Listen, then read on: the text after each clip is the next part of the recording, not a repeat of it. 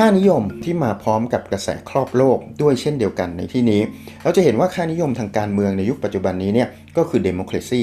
ทีนี้ democracy มันมันมันค่อนข้างมีความหลากหลายในโลกยุคปัจจุบันนี้ด้วยเช่นเดียวกัน แต่ว่า democracy แบบ idealism นะครับแบบที่ประเทศที่เป็นต้นแบบประชาธิปไตยต้องการที่จะเห็นก็แน่นอนนะครับก็คือแบบที่เราเรียกว่า popular participation นั่นเองนะครับแล้วก็ democracy แบบนี้เนี่ย คือสิ่งที่เกิดขึ้นนะครับในอย่างเช่นในหลาย ๆ ประเทศในยุโรปตะวันตก ในยุโรปทางตอนเหนือนะครับในสหรัฐอเมริกานะครับแล้วก็ส่วนหนึ่งมันก็เป็นข้อพิสูจน์ให้เราเห็นว่า การที่เป็น democracy แบบที่ประชาชนมีส่วนร่วม สามารถตรวจสอบรัฐบาลได้มีกลมีกลไกต่างๆ ที่จะทำให้การครองอำนาจของผู้นำทางการเมือง ไม่มีการสืบทอดอำนาจยาวนาน popular participation ภายใต้ระบอบประชาธิปไตยที่มันควรจะเป็น นั่นก็คือว่าการเปลี่ยนผ่านทางการเมืองต้องไม่ใช่เกิดขึ้นจากความรุนแรงนั่นเองนะครับซึ่งตรงกันข้ามกับประเทศด้อยพัฒนาอีกหลาย ๆ ประเทศที่กำลัง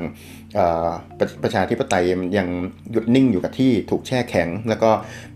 มีการพยายามที่จะผลักดันให้เกิด popular participation ขึ้นมาให้มากที่สุดให้เป็นไปได้จริงข้อดีของมันก็คือนี่แหละนะครับตัวอย่างอย่างสหรัฐอเมริกานี่แหละมีผู้นำที่เกเรขึ้นมา แต่เห็นไหมครับมีผู้นำเกเรอย่างทรัมป์ทหารก็ไม่ออกมายึดอำนาจ ทุกสิ่งทุกอย่างคือการ election แก้ปัญหาได้หมดนะครับการเลือกตั้งในระบอบประชาธิปไตย ค่านิยมอีกอย่างที่มาพร้อมกับกระแสครอบโลก สิ่งที่เรียกว่า civil society ก็คือความเข้มแข็งของภาคประชาสังคมนั่นเอง ในโลกณเวลาปัจจุบันนี้เนี่ยจะต้องมี การเปิดกว้าง ให้ภาคประชาสังคมออกมาแสดงบทบาทได้มากยิ่งขึ้น อย่างบ้านเราเนี่ยถือว่าสถานการณ์เกี่ยวกับ civil society ค่อนข้างดีเนาะแม้ว่าการเมืองของเรามันยังเป็นลักษณะของความเป็นอำนาจนิยมสูง แล้วก็มีความเป็นอมาตยาธิปไตยสูง แต่ว่าการเติบโตของ civil society ก็อยู่ในสถานการณ์ที่ค่อนข้างดี อาจจะเป็นผลมาจากการปฏิรูปการเมืองตั้งแต่ปี 2535 เป็นต้นมาก็เป็นได้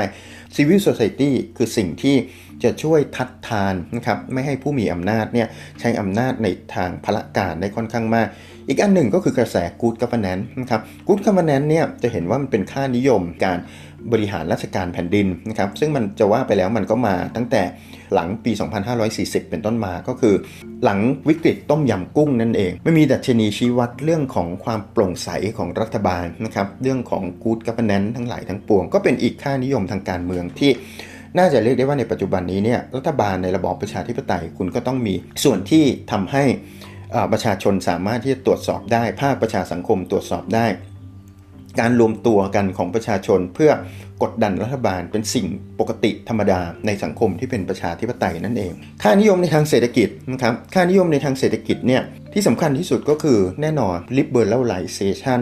การเปิดเสรีทางการค้า เราจะเห็นว่าทุกวันนี้เป็นเรื่องปกตินะครับเรื่องของการเปิดเสรีทางการค้า เพราะว่าจะว่าไปแล้วเนี่ยการเปิดเสรีทางการค้าก็คือแน่นอนนะครับคือหัวใจสำคัญของทุนนิยมนั่นเอง เอกชนมั่งคั่ง รัฐก็จะมั่งคั่งไปด้วย แล้วก็ที่สำคัญก็คือการค้าเสรีแบบ free and fair trade แต่ปัญหาอย่างหนึ่งนะครับของค่านิยมในทางเศรษฐกิจที่มันครอบโลกอยู่ทุกวันนี้ก็คือว่า หลายครั้งไอ้จ้างไอ้เจ้าสิ่งที่เรียกว่า liberalization free and fair trade ในที่นี้มักจะถูกใช้ไปเพื่อการ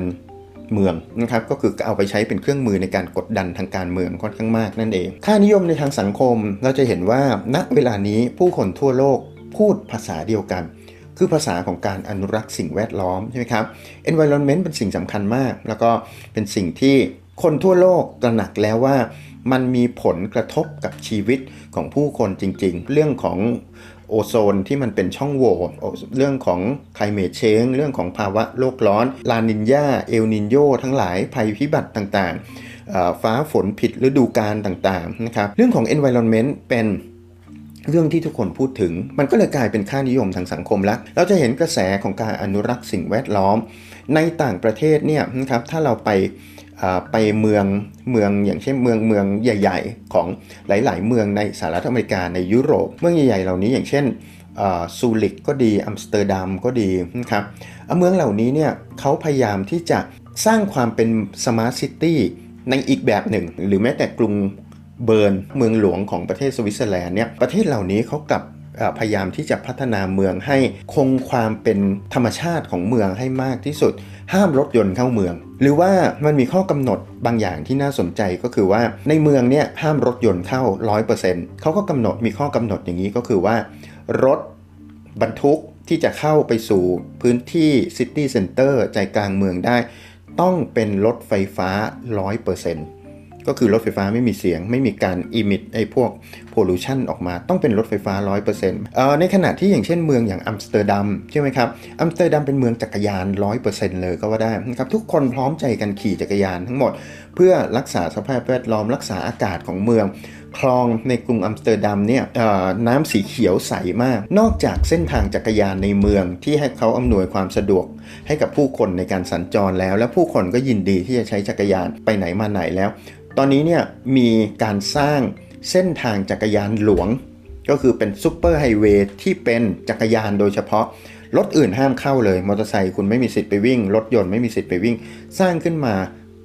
เชื่อมระหว่างเมืองเพื่อให้คนขี่จักรยานระหว่างเมืองได้โดยปลอดภัย ความเป็น smart city ของเขาเขา rethink ใหม่เขาไม่ได้เน้นเรื่องของการพัฒนาแบบเดิมๆ แต่ว่าเขาพยายามรักษาทำให้คนอยู่กับธรรมชาติและสิ่งแวดล้อมให้มากที่สุดให้เป็นไปได้ มันกลายเป็นค่านิยมหลักนะครับของสังคมก็ว่าได้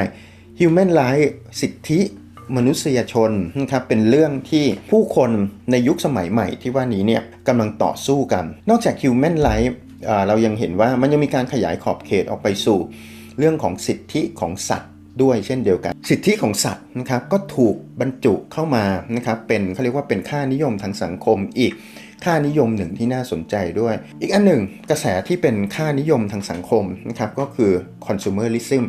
กระแสบริโภคนิยมนะครับซึ่งมันมาพร้อมกับทุนนิยมนั่นเองนะครับบริโภคนิยมนั้นมันซึมลึกเข้ามาในจิตวิญญาณของผู้คน ในลักษณะที่ คือเราเนี่ยไม่รู้สึกอะไรกับการที่เราจะต้องซื้อของที่แพงมาก ๆ ของที่เรียกว่าของมันต้องมีอย่างนี้เป็นต้น กระแส materialism ด้วยก็คือวัตถุนิยมนะครับวัตถุเป็นสิ่งที่กลายเป็นสิ่งที่จำเป็นนะครับสิ่งที่คนต้องมีต้องใช้ใช้